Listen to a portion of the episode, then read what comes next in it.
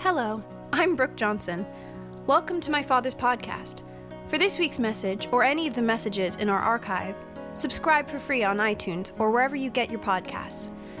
Bethel Christian Fellowship is a church that relies on the support of its community. We consider you a part of that community, and we would love for you to participate in our financial life. You can do that at our website at drcraigjohnson.org. Whether you're new to this space or a regular pod listener, we're glad you're here. We believe that this message will bring you hope, encouragement, and guidance. God bless you. Good morning. We welcome you in Jesus' name. Can we greet our streaming family from inside the room? We've got a wonderful house today. Greetings in Jesus' name. Greetings in Jesus' name. I don't even know where to where to start. I'm so hopped up, as my dad would say. He's all hopped up on something. I'm so encouraged today. The Lord has been ministering to my heart all week, and He's just been giving me little winks and hugs. Does He do that with you? Just little, eh, just little manifestations of His favor. Just a little bit of surprise. A surprise here, a surprise there usually a surprise in the mail because of something I ordered on eBay.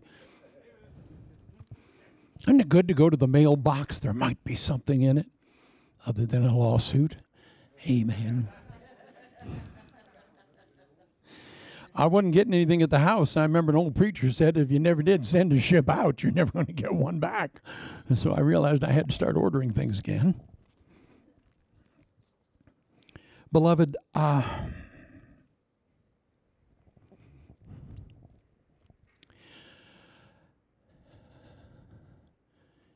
in my Christian life, I've noticed that the most difficult things, the most difficult thing for a Christian to do is to accept that they are accepted.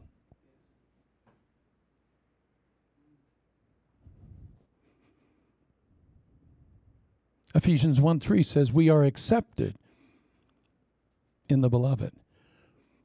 But do you accept that you're accepted? Course not. That's why you're doing works in your mind all the time, and that's why you're always contributing your sweat to every situation.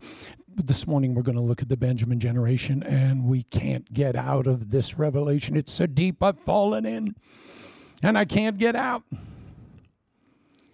And we're going to look at part four, and we're going to again. I just want to. I just want to lay out, if I could, in all my preaching, my entire life, if I could just communicate this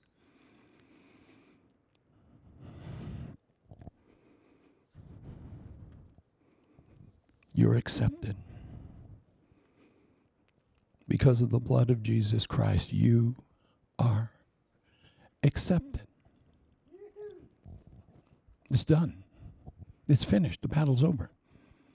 It has nothing to do with you.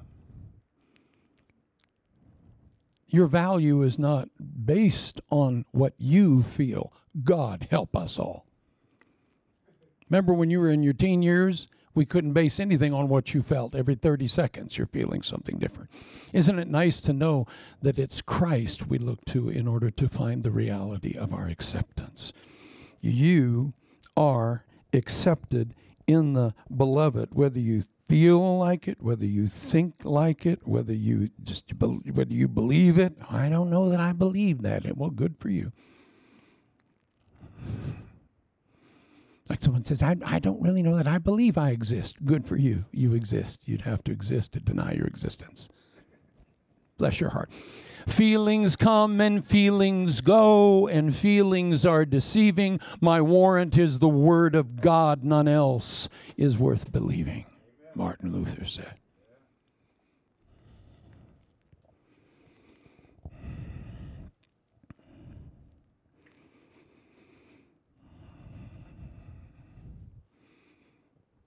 Can we just stay a minute in the presence of the Lord? Thank you, Father.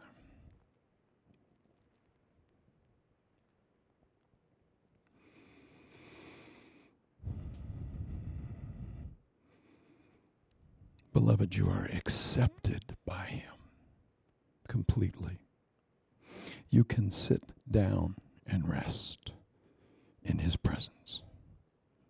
You don't need to stand anymore and offer sacrifices that can never sh- remove sin. You can be seated in the presence of your King. Lord, we pray a deep comfort to fall upon your children right now. Thank you, Jesus. I just speak Deuteronomy 33:12 over you. About Benjamin he said let the beloved of the Lord rest secure in him for he shields him all day long. And the one the Lord loves rests between his shoulders. I want to ask you today are you standing or are you seated in your walk with the Lord We've been looking at Benjamin, the youngest son of Jacob, and we've been mining out all kinds of practical applications concerning the men, women, boys, and girls who are being trained uh, for this move of God. We're standing on the brink of the greatest outpouring of God in human history. How are we going to recognize the servants? Well, they're Benjamin. You know who Benjamin is, you'll recognize. Doesn't matter if you're 90 or 19. The primary trait of Benjamin is his effortless position seated on the neck of God. When the Lord Jesus would go find a lost sheep, he would take it and he would place it around his neck, and never was that little lamb closer to the shepherd than when sitting on his neck. Just like a father will put his babies on his neck. I did that with all my babies.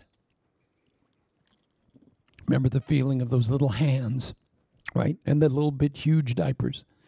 And then you haul them up and put them in there, ah, and they're crying. But when they get up there and you grab their little baby hands, now they've got a view of the world second to none.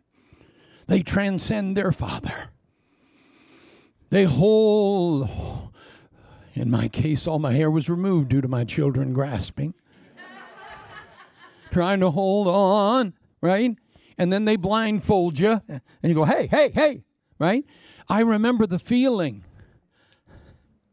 Do you, when you were young, do you remember what it was like to be on daddy or mommy's shoulders? You were sitting on the high place. Oh, and they were doing all the walking. In fact, they were doing everything. All you had to do is weave and pull at an eye. My daughter Brooke loved to do that. Daddy, ow! Those are eyebrows. And she'd go and pull the rest of them out. You know what it is? That's all you had to do. And Benjamin, the Bible portrays to us, the Benjamin generation is the generation not of addition, but multiplication. God's not going to add, He's going to multiply your talents, your gifts, your abilities, your anointing, and everything you touch, He's going to multiply. We're always, we old timers are addicted to addition. Oh, God, bring somebody to sit in the church. You know, that's addition. And Jesus goes, I'm sorry, you're asking for a crumb, and I want to give you the bakery. Could you get out of addiction? Ad- ad- addiction to addition. I know where I'm going. The young preachers will learn well. I may just do one button up here, like some kind of, I'm hypnotizing you. You see, you don't know that. The Benjamin generation is securely and comfortably seated on God's shoulders. Now, let me ask you a question Are you standing or sitting?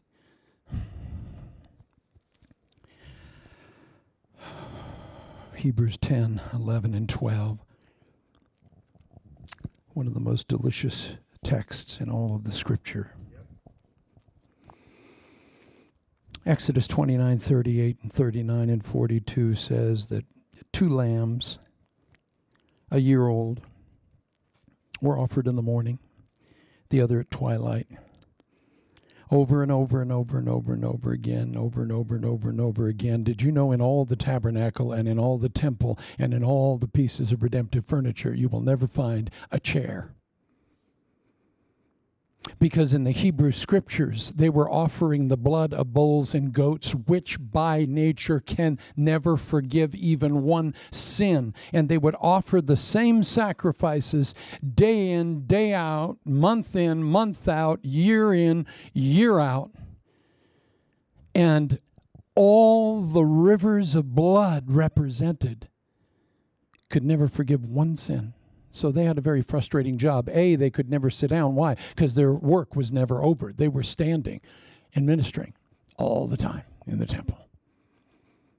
Every morning and evening, they're offering sacrifices, they're offering meal offerings, they're offering drink offerings, but they're never able to sit because, in obedience to the Father, not the blood of bulls, not the blood of goats, not the blood of pigeons, nothing, no animal that was ever slain could ever forgive sin. But there's a little word, but. but there's one man who gave one sacrifice and sat down at the right hand of God the Father forever, having cleansed all sin. Happened once, 2,000 years ago, the issue's settled. You never have to offer another sacrifice. And the God man is seated at the right hand of the Father with his feet up on the earth as a comfort stool. So when you wonder who's in control of the universe, he is controlling all things. Hebrews 1:12 says he holds all things together by the word of his power, and he's seated in a posture of rest. If the one in charge, he didn't just bring it into being, he holds it in being. He didn't just cause it to come to be, he conservingly causes it, holding it in being as long as it bees.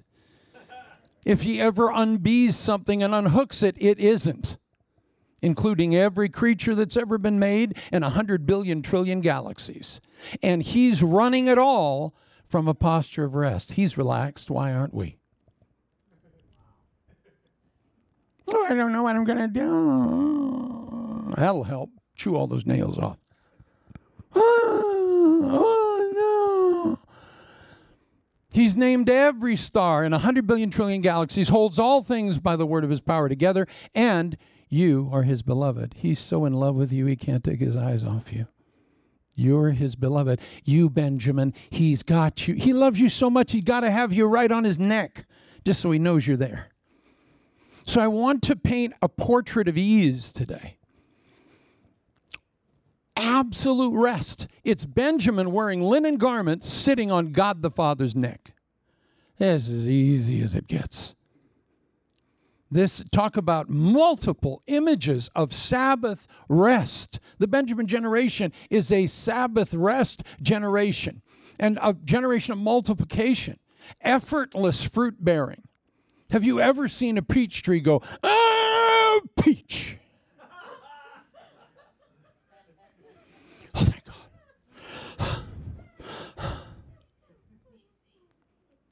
Hmm? But you still got it in your head that you got to do some kind of good work that will one day yield peach. And God goes, honey, it's fruit bearing. Just abide in the vine. You don't need to, well, what do I need to do? I, I need nothing but learn to rest. Put your gaze on Him.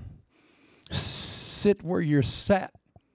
We got people in the church sitting themselves all over the place. Don't sit in my place, then I can't sit down. Sit where you're set and stay there. The priests had no chairs in the tabernacle or the temple, and they offered the same sacrifices day in, day out, day in, day out. Let me give you just an analogy. Let's fantasize for a minute.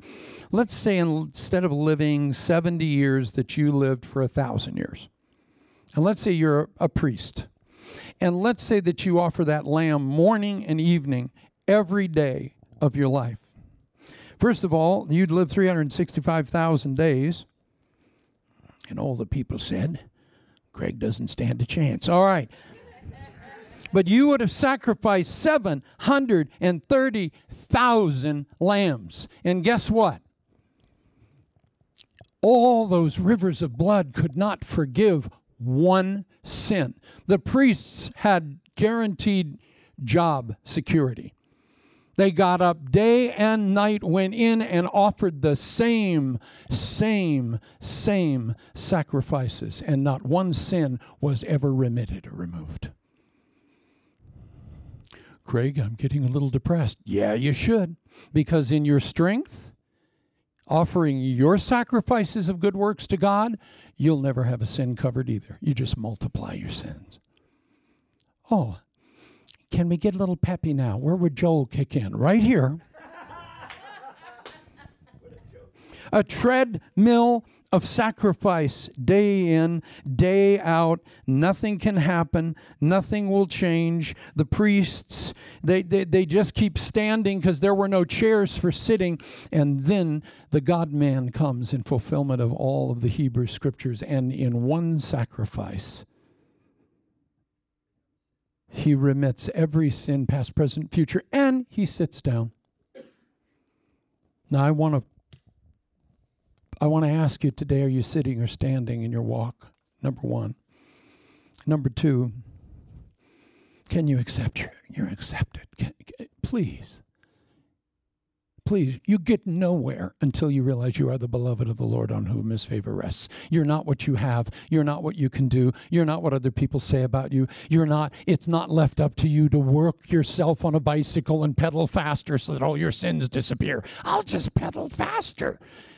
And Jesus is seated at the right hand of the Father, weeping, going, I'm praying for you. Why? What are you praying for? All the nasty things I've done? No, that you'll finally realize that you're accepted in the beloved, that my blood covers all of those sins. Have you asked forgiveness? Yeah, a million times a day. You only need to ask once, ever. Sorry sorry you're so screwed up in the head. I'm sorry your God picture is so screwed up. And good news, you're spreading that whack job picture of God to everybody in your life east, west, north, south, in, out, up, down. Oh, good news. The more screwed up your theology is, the more everyone who chooses to ever be around you, and that the numbers are dwindling, will be utterly influenced by you.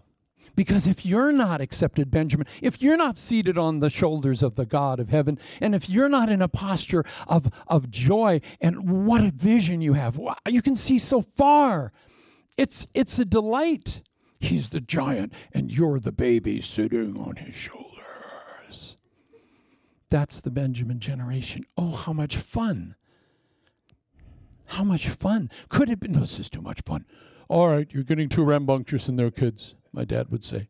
Oh, I'm coming in there. Don't make me come. My dad didn't know what to do with three if he ever counted to three. All right, that's it. One.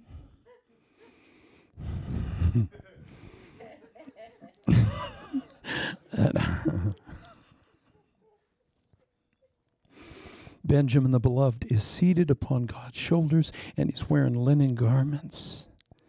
And Jesus said, Come to me, all you who are weary and burdened, and I will give you rest.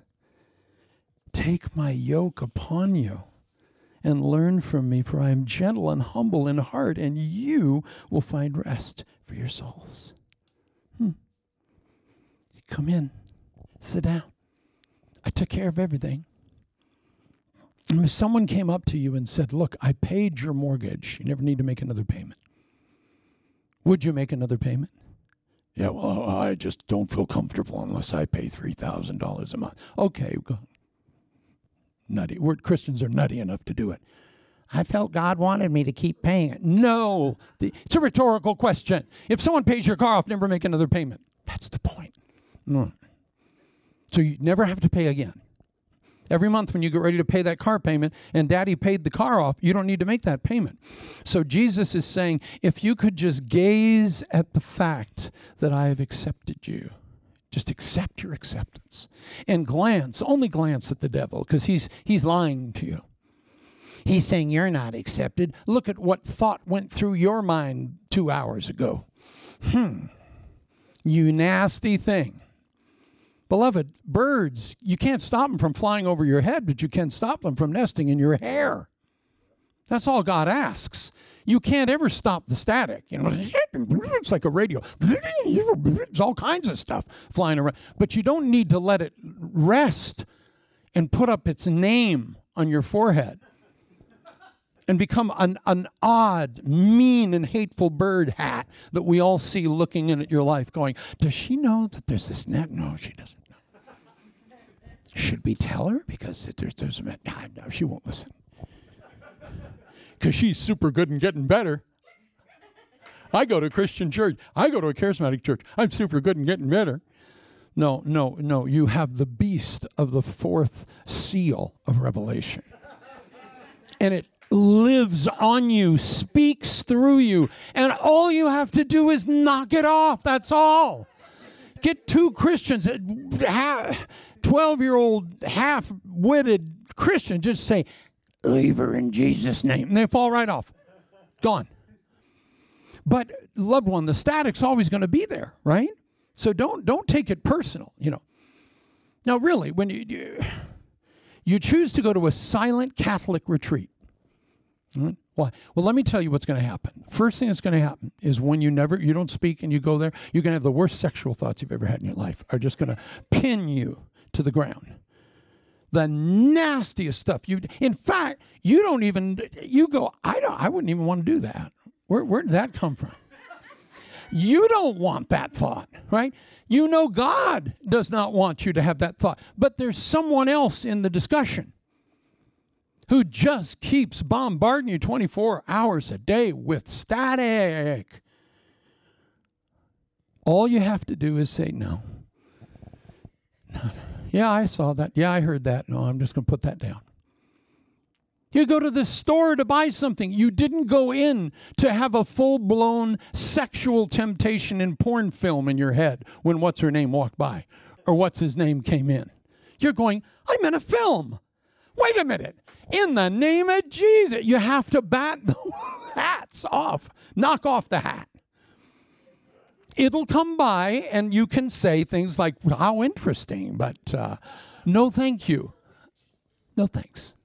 Action. No, I'm not in the film. Thank you. I came to buy chips at Ralph's.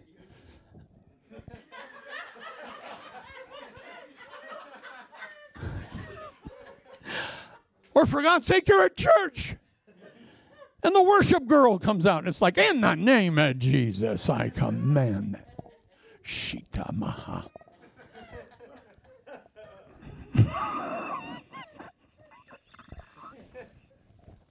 all right, all right. I some just I made some kind of a vow I wouldn't do all this today, that I would just stay where I am supposed to be. Mm-hmm. Oh. Yeah. The Benjamin generation, they're seated, but they're wearing linen. Now, I want you to notice a little text. Remember, we mentioned about Benjamin, some themes. Let me rethread a few points. When Benjamin effortlessly shows up in Egypt, what? They turned from grain to meat.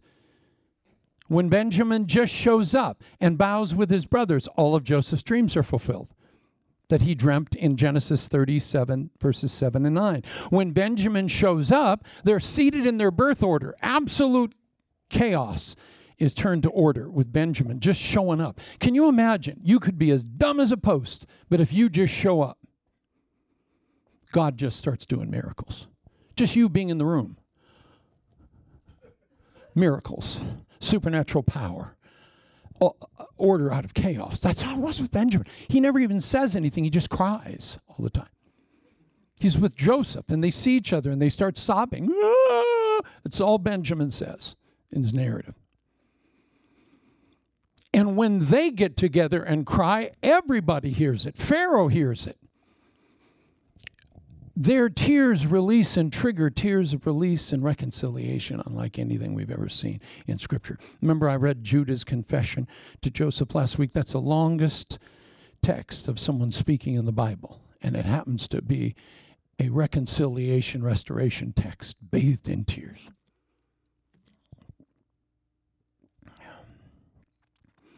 One teardrop on the page says more than any of the words on the page. Benjamin. Most people don't need your lecture, they need your prayers. If we could just pray first before we go into any kind of a erudite presentation. Say, how could I pray for you? Is there anything that, that, that I could pray over? Everybody will say, well, no, what is it? What, what, what, how could I pray? Let's pray first and give room for God to move. They asked Quincy Jones how he had so many number one hits. He said, I do my best, and then I leave a little room for God to move. Why don't we let God move up front before you have to talk us to death? Remember, Mark Twain said, It is a terrible death to be talked to death.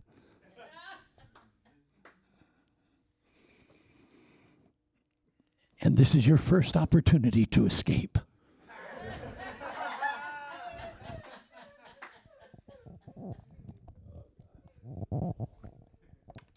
Could we let the Holy Spirit have a little room to move because that's what they need is they need their, they need to cry.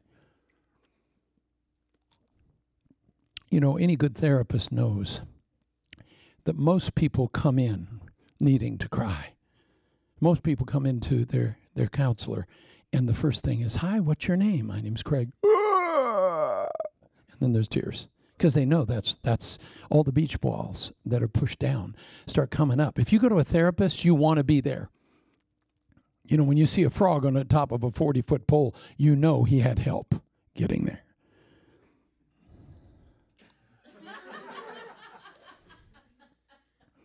Some places where you wind up, you wind up there because it's intentional. So I know, like a therapist knows, that when you hunger and thirst and ask and knock and come in this door seriously, the Lord will meet you according to your hunger and your thirst. It's not about me. I'm just a piano. Don't shoot the piano player. He's the source. I'm the resource of the moment, but I only function d- depending on the anointing that's in the room. And that is tied to your hunger and your thirst. It's amazing, beloved. People need to cry safely, securely. So Benjamin and Joseph, that's when they get together. That's all they do is cry. But those tears are so redemptive.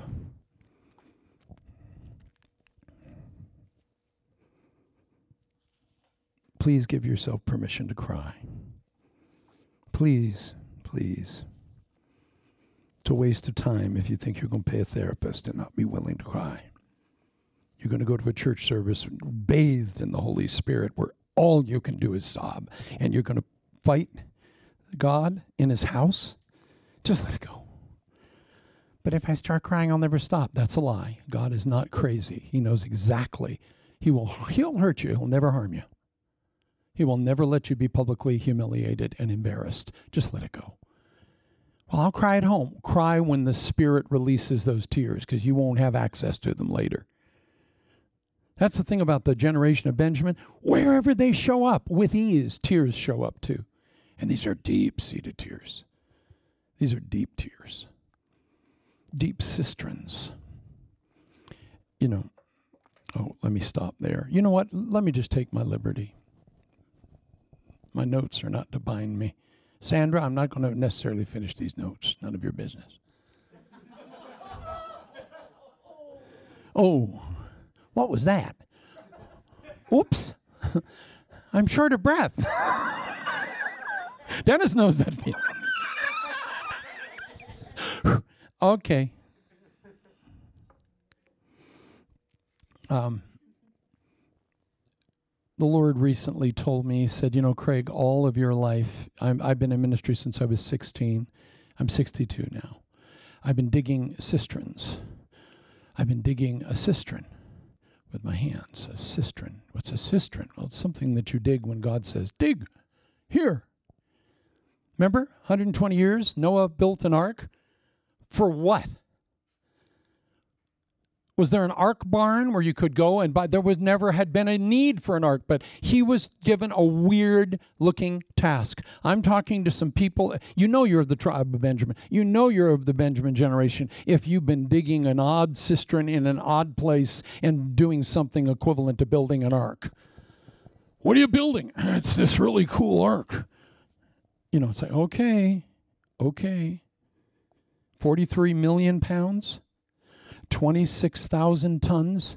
Took 120 years, and everybody's walking by this work for 120 years going, uh, Good, I hope you have a nice day.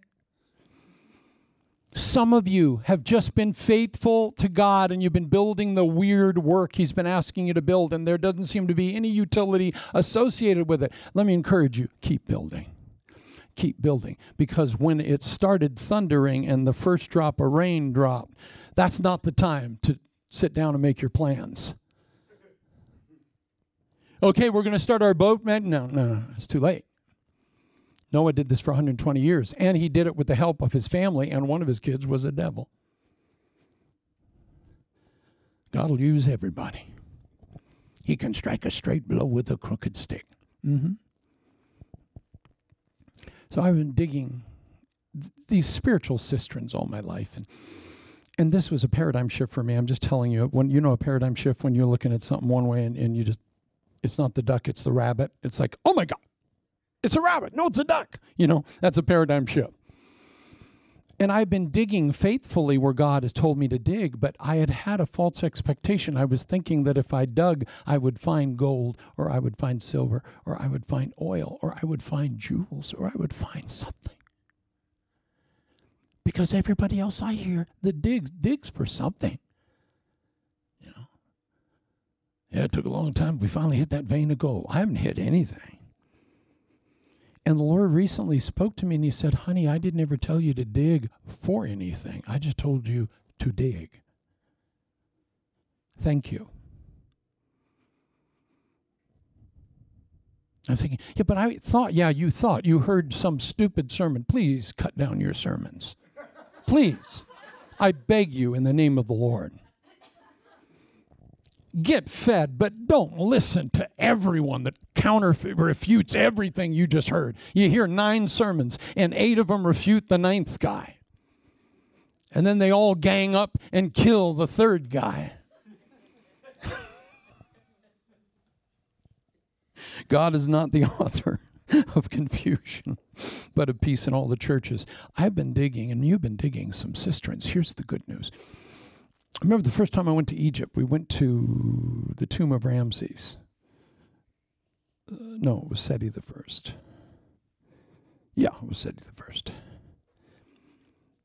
It's so deep, it just keeps going. It's just it's it's spooky deep.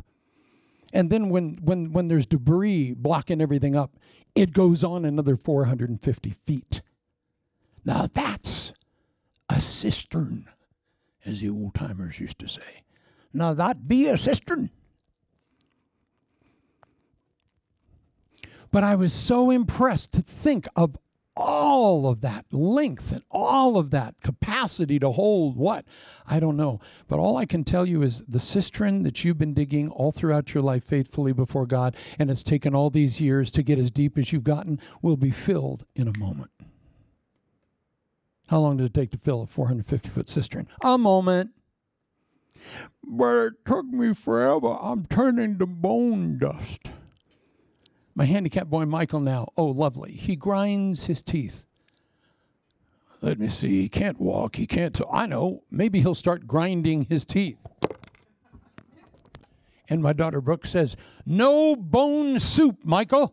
Don't you keep making bone soup. So we get this picture of him grinding and just blowing clouds of bone. what is he talking about? All right, God. It's all right. When I don't sleep at night, you get a better message. Pray my organic sleep pills don't help. Yeah. I go to Whole Foods, they quit handling them. Hi, where are the green organic sleep? We don't handle them anymore. It's like, oh, God, I'm sorry. So now we have to go to Sprouts. No, anyway. Now he's grinding his teeth. I've been digging all my life. A cistern waiting for what? I don't know. He could may fill it with diamonds. At 450 feet, he may fill it with oil. He may fill it with.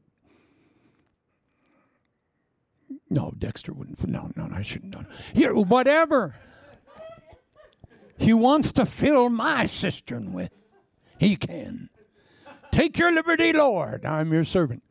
Do you see, though? It takes so long to dig something that God can fill in a moment. You're about to come to the season of your life where He's going to fill your cistern up, and it's going to be something that'll shock you. It's going to be like with honey or something. It's like, honey? See, He's always surprising us. I only dug that cistern for little baby Bibles from John MacArthur's ministry. And they alone are allowed in this. Oh, shut, up. don't tell God what to put in your cistern. He'll put, he'll put Bud Light in your cistern. You have a problem with that?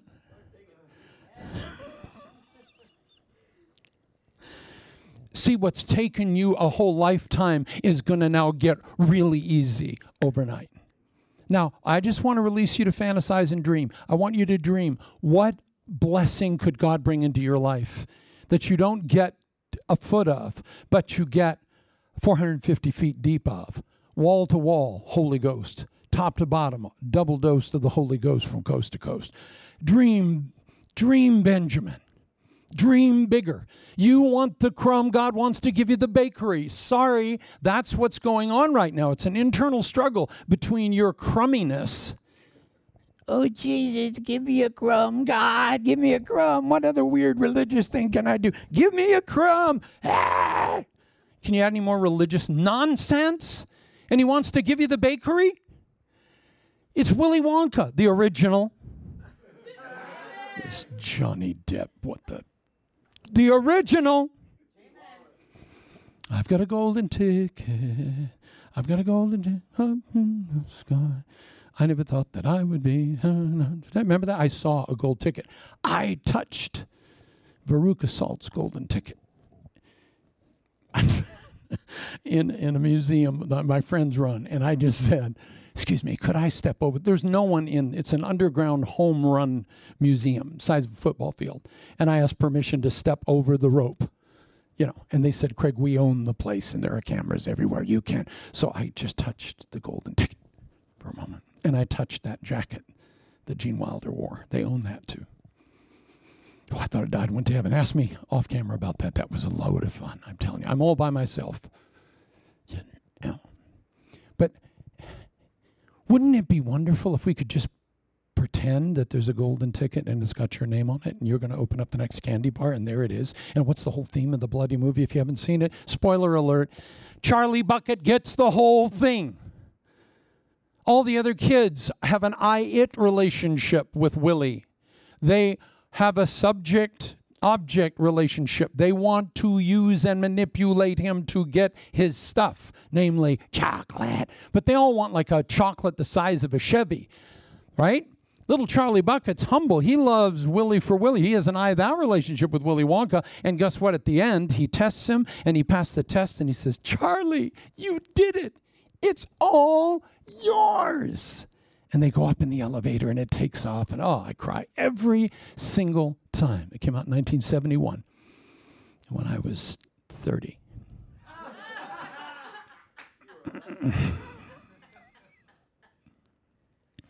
I never thought that I could be suddenly for me because I've got a golden ticket. It's exciting. I watched that movie and I, am crying. And Arwen, I showed it to Arwen when she's two. She's sobbing at the end. I'm sobbing at the end. And I know what's going to happen. But here's the good news what if it's a season where the Lord is going to give you your golden ticket? What if you've already got it? What if you still want the crumb and you'd be happy with the crumb? But He wants to give you the whole chocolate factory. It's like, what? And can my parents come and live here? Of course. Can grandma and grandpa and the weird people that live in the bed? No way. In hell.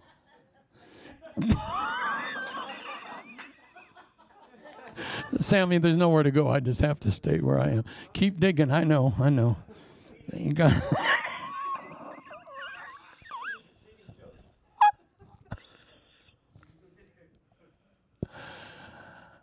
what if it's possible, Benjamin, that you're really accepted and you're really seated on the Father's neck and you're really, you don't even have to walk in this next move of God. In fact, why did the priests wear linen underwear?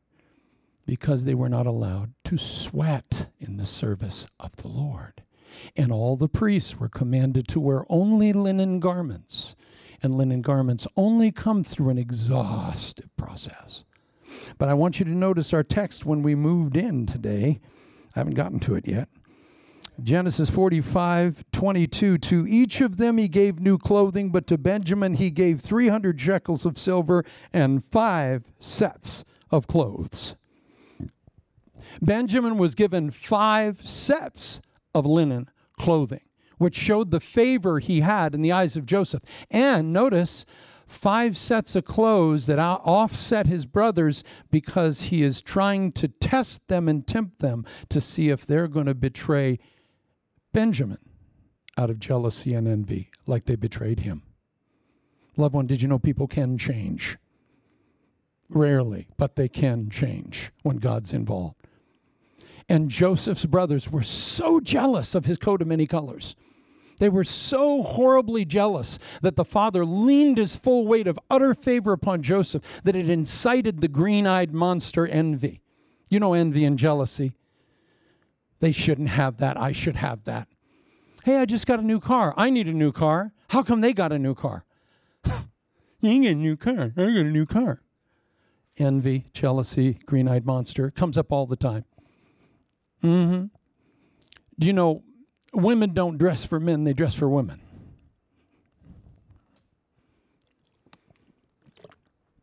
In the fashion world. Mm-hmm. Women, you, you, men still don't understand, right? They ogle at something, but you can take in more with one gaze, one of them feminine gazes. You know, reach down for your purse, and you've seen the whole universe to the atomic particles of being.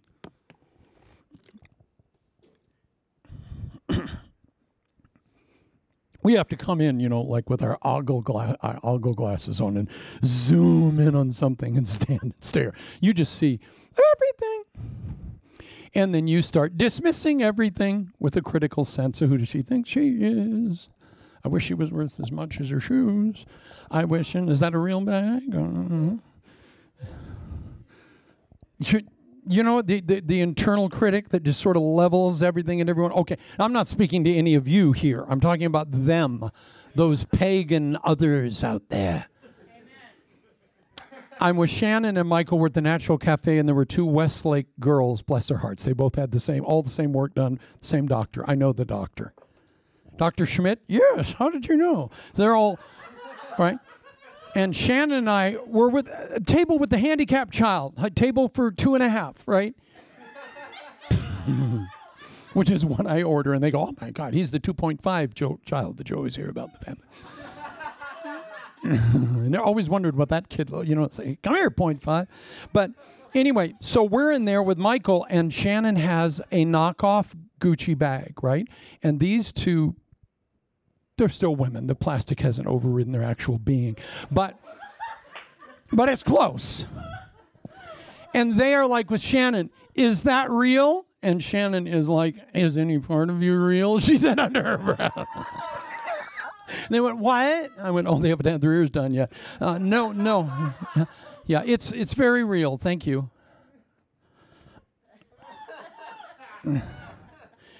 You know what I'm talking about. We live in an age that thrives on envy. All social media exists to make you uncomfortable with what you have. Oh, you have that car, don't you? But what you need is that the, all social media it involves advertising. All advertising is rooted in you becoming overwhelmed with the discontentment you have. You have a man? Well, what about this one? You have, you know, the grass isn't greener on the other side, it's greener where you water it. But I'm telling you what, this whole world exists to make you dissatisfied with everything you have so that you want more. And so envy and jealousy is just right right near the surface. Even in the middle of worship, you're going, Where did she get that outfit? Emmanuel. Uh, oh my God. We're going to hell. I'm sitting in a worship service, and my friend is going, "Is that a is that watch real?" I said, "Yeah, that's a twenty five thousand dollar watch right there." Who cares? We're in the worship service. Envy and jealousy. Let me tell you something the, the Benjamin generation is going to be so effortlessly and flawlessly given favor. They are going to so succeed without effort that it's going to incite any vestige of jealousy and envy that is still in anybody in the room. And when that comes up, just let it come up and out. Don't say, well, that, that wasn't in me, was it? Yes, dear. Yes. oh my. did that come out of my body? Yeah, yes, it did. You see Benjamin's favor is so visible? He gets five times the linen garments. Five in the Bible is a number of favor and grace. The fifth time David's name is mentioned, he gets favor with Saul. The fifth time Ruth's name is mentioned, she gets favor with Boaz. He has five times the linen garments of his brothers. Why?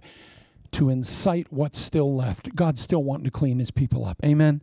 Let him use you. Oh, you beautiful glowing thing on the shoulders of Jesus. Let him use you to bring the last little bit of envy and jealousy out and surface it in that relationship so you can scap it off. Because you know what? It's still there. Every guitar player is jealous of some other guitar player. What was that story, uh, David? Uh, what's his name? Jimmy uh, Jimi Hendrix uh, and uh, the Eric Clapton story, right? Eric Clapton, the best guitar player in the world, you know, Clapton is God. I guess he saw Hendrix once and just wanted to go kill himself. Loved one, there are some people so pretty, so beautiful, so talented, so gifted that you just look at them and your first thought is jumping off of something. just be on the curb.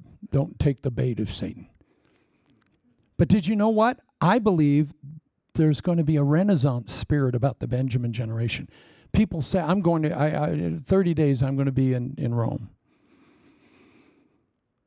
And every step you take, you trip over a Renaissance masterpiece and stuff that we have not been able to do since the 1500s. Where is that? Where where's Da Vinci? Where's Michelangelo? Where's Botticelli? Where's Brunelleschi? Where are these people? I think they're the Benjamin generation, is what I think. I think in music, in worship, in art, in every conceivable expression, we're going to see a rise of, of, re, of a renaissance of excellence and magnificence that is just going to be undeniable.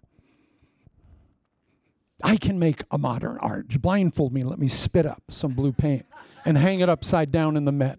I can sell that for $150,000. I'm talking about Michelangelo. Where are the Pietàs? He's 21 years old. I'm going to make the greatest piece of marble that's ever been or ever will be. And he did at 21. And I'm going, oh, look at this. And all the American tourists want to know where the food is. Is there any food here in St. Peter's? No. No, there's no food. You'll have to go outside.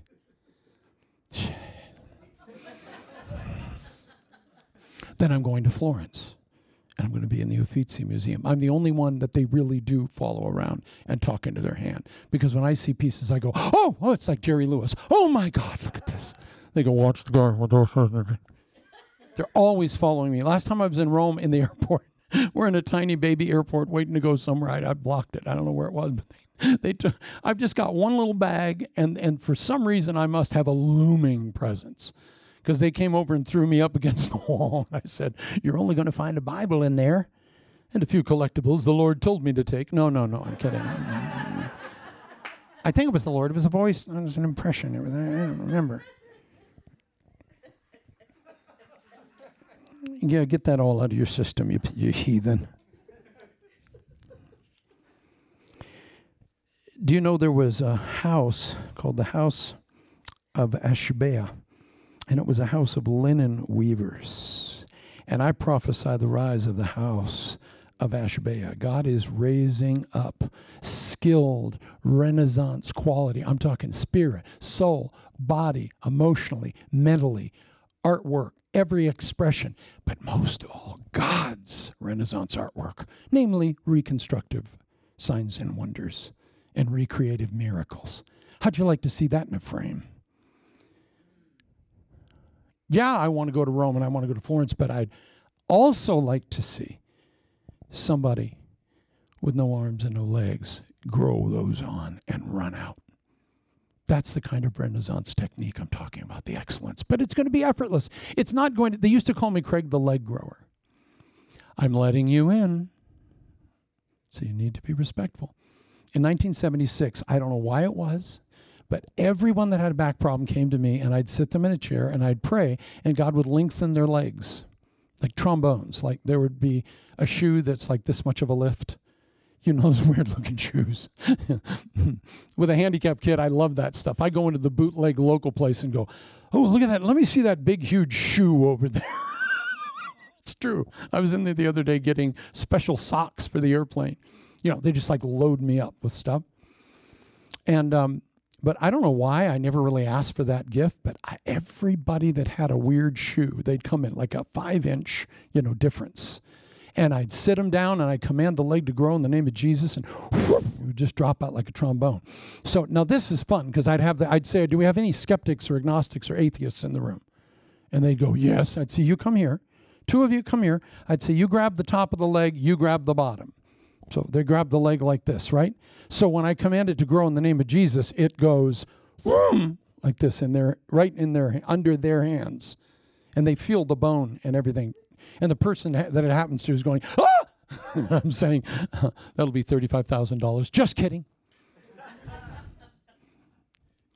it was again. Now, if I prayed for you and you had cancer, you died in front of me. Had no gift in any other department but this Craig the leg grower. So they called me Craig the leg grower. So I'd go into the Daisy Club and they'd go, Hey, Craig the leg grower, leg grower, come over here. I want to introduce you to my friends, you know. And they were always the weird friends with the little shoe, you know. And they'd see me and start backing out. Oh, he's going to put me in a chair. And I did. And every time, not once did it not grow out. Well, that was like a, it stopped. It stopped in 1979. I don't. What? Honey, if I could, I'd, I'd be on my prayer yacht right now in my prayer jet, not praying for any of you.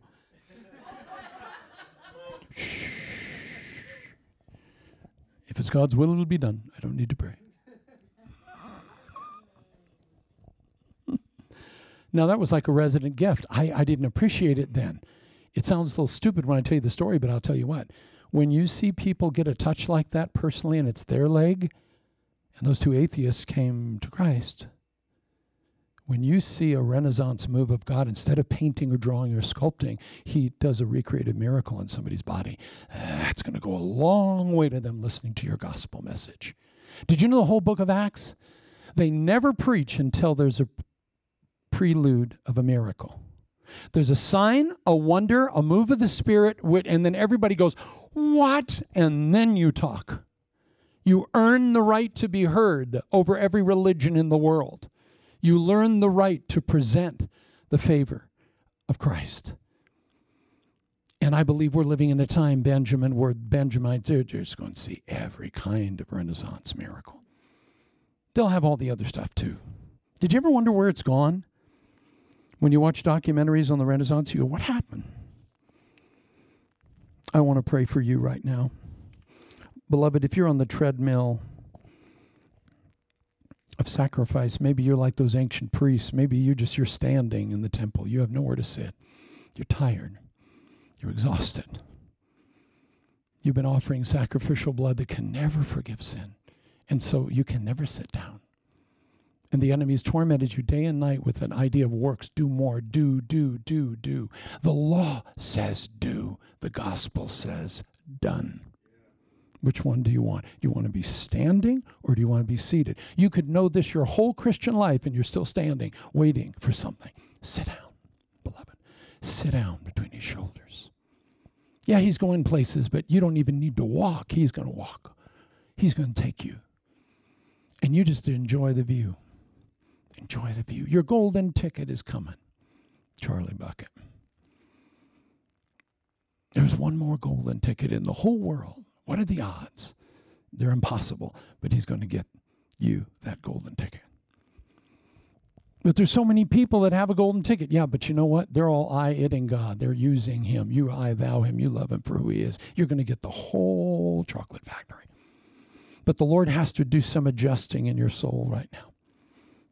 Father, forgive us of our of our crumminess, Lord, our crummy mentality. We're, we're, desperate to have a crumb. We're begging you and genuflecting and, and walking on glass on our knees, trying to get a crumb. And you want to give us the bakery. You've already bought the bakery, and it's in our name. And yet we will not reach our hand out and receive and accept the golden ticket, God.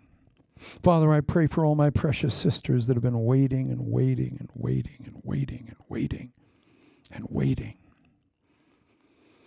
and digging and digging and digging cisterns. They don't even know for what. They don't even know what they're looking for. They, you're not looking for anything. You're just building something that Christ can fill.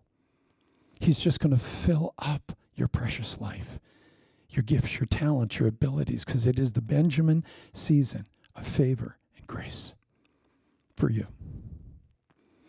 Father, we pray for your sons right now, sons of Adam that have been they're so gifted and talented and they're so precious, but they haven't seen the bullseye yet. They're to aim at. They don't quite know where they're going, Lord. They're, they don't know which of 10 lanes to run in, but Lord, thank you. You're narrowing the lanes even now to your Benjamins so that they will have one lane and one direction to go in it. It's going to get easy, it's going to get simple. You get the principle? Linen is a garment that doesn't allow you to sweat the work you're going to do in the future is not going to produce sweat in your own strength and your own ability and your own talent and your own gifts and your own opinion. And that's all sweat producing. God says, I don't want you to sweat in my presence ever. I don't want you to ever sweat in my service, Benjamin. Oh, it's going to be easy. Father, I speak a release and a relief to everyone who's borne a burden in this house right now. To everyone watching me, God, that you would, you would cut off every 60 pound backpack of stones they've been running up and down the hills with. Cut it off, Lord. Cut off the burdens. The man made yokes that we put on ourselves, Lord. Forgive us. We give them back. Lord, others have imposed yokes on us we've accepted that we're not to bear. You said, I have an easy yoke. Take it upon you, and you will find rest for your soul. Because I'm meek and gentle at heart.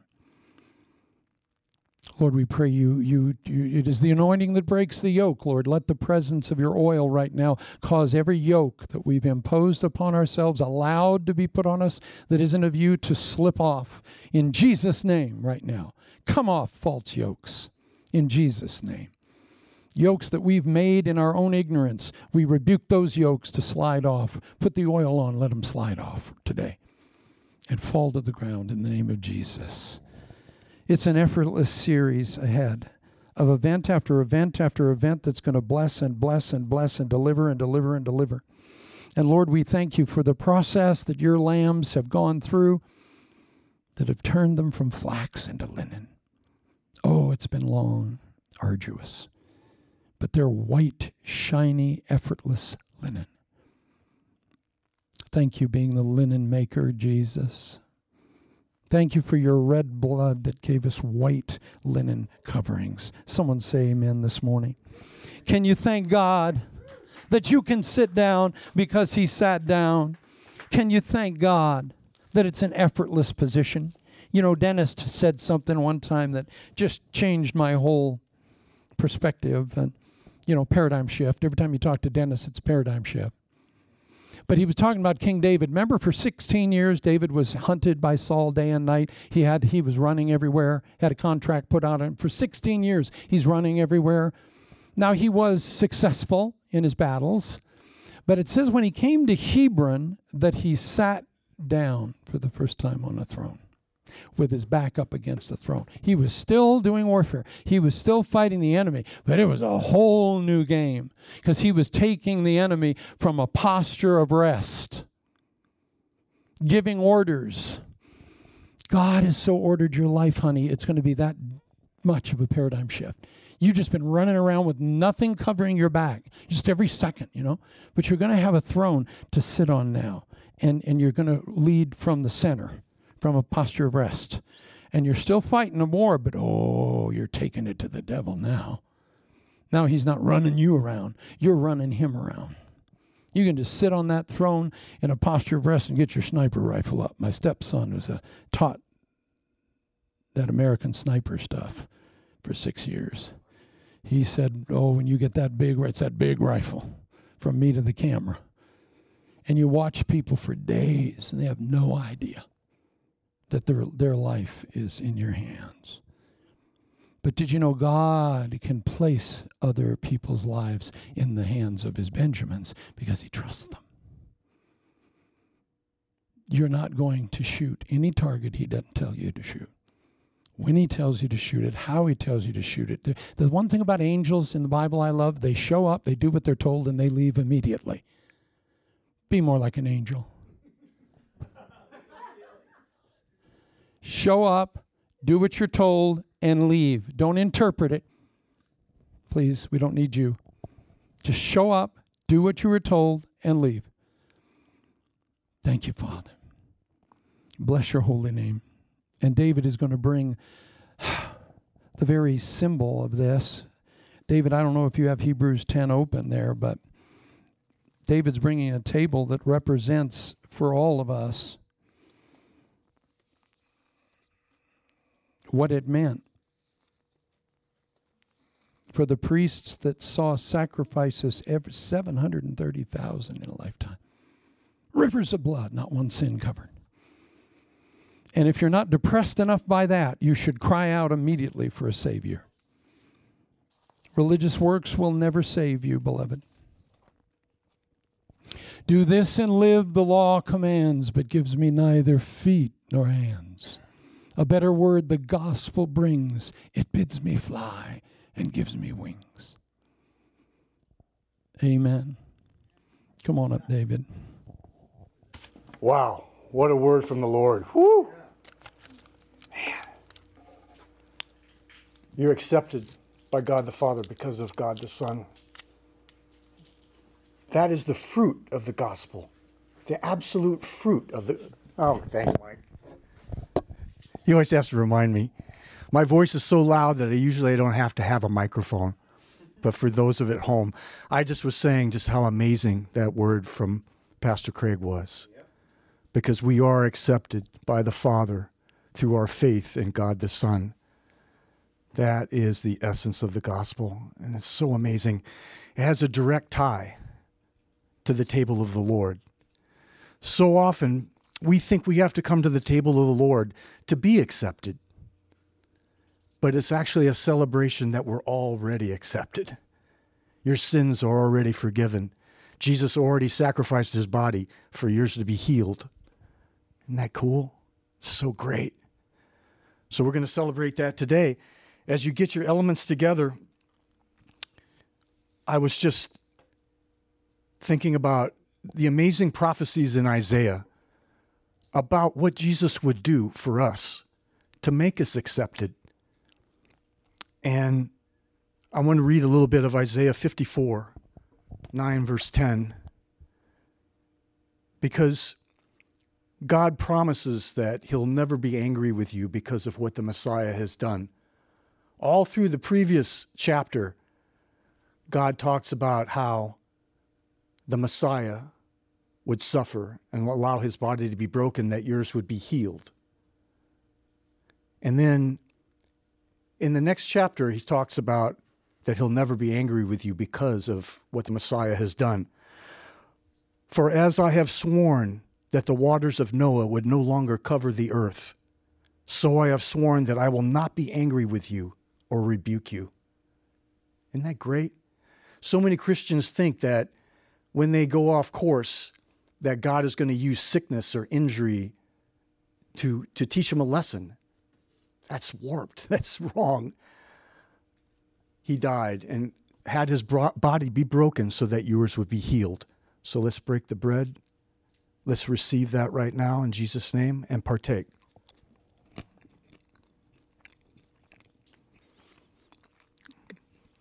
Likewise, in Isaiah 54, verse 11, it says that Jesus the Messiah would shed his blood for the remission of sins and for guilt. And therefore, no matter what, God is not going to be angry with you again or rebuke you. Because it, it goes on to say in Isaiah 54 my, ki- my kindness shall not depart from you, nor my covenant of peace be removed.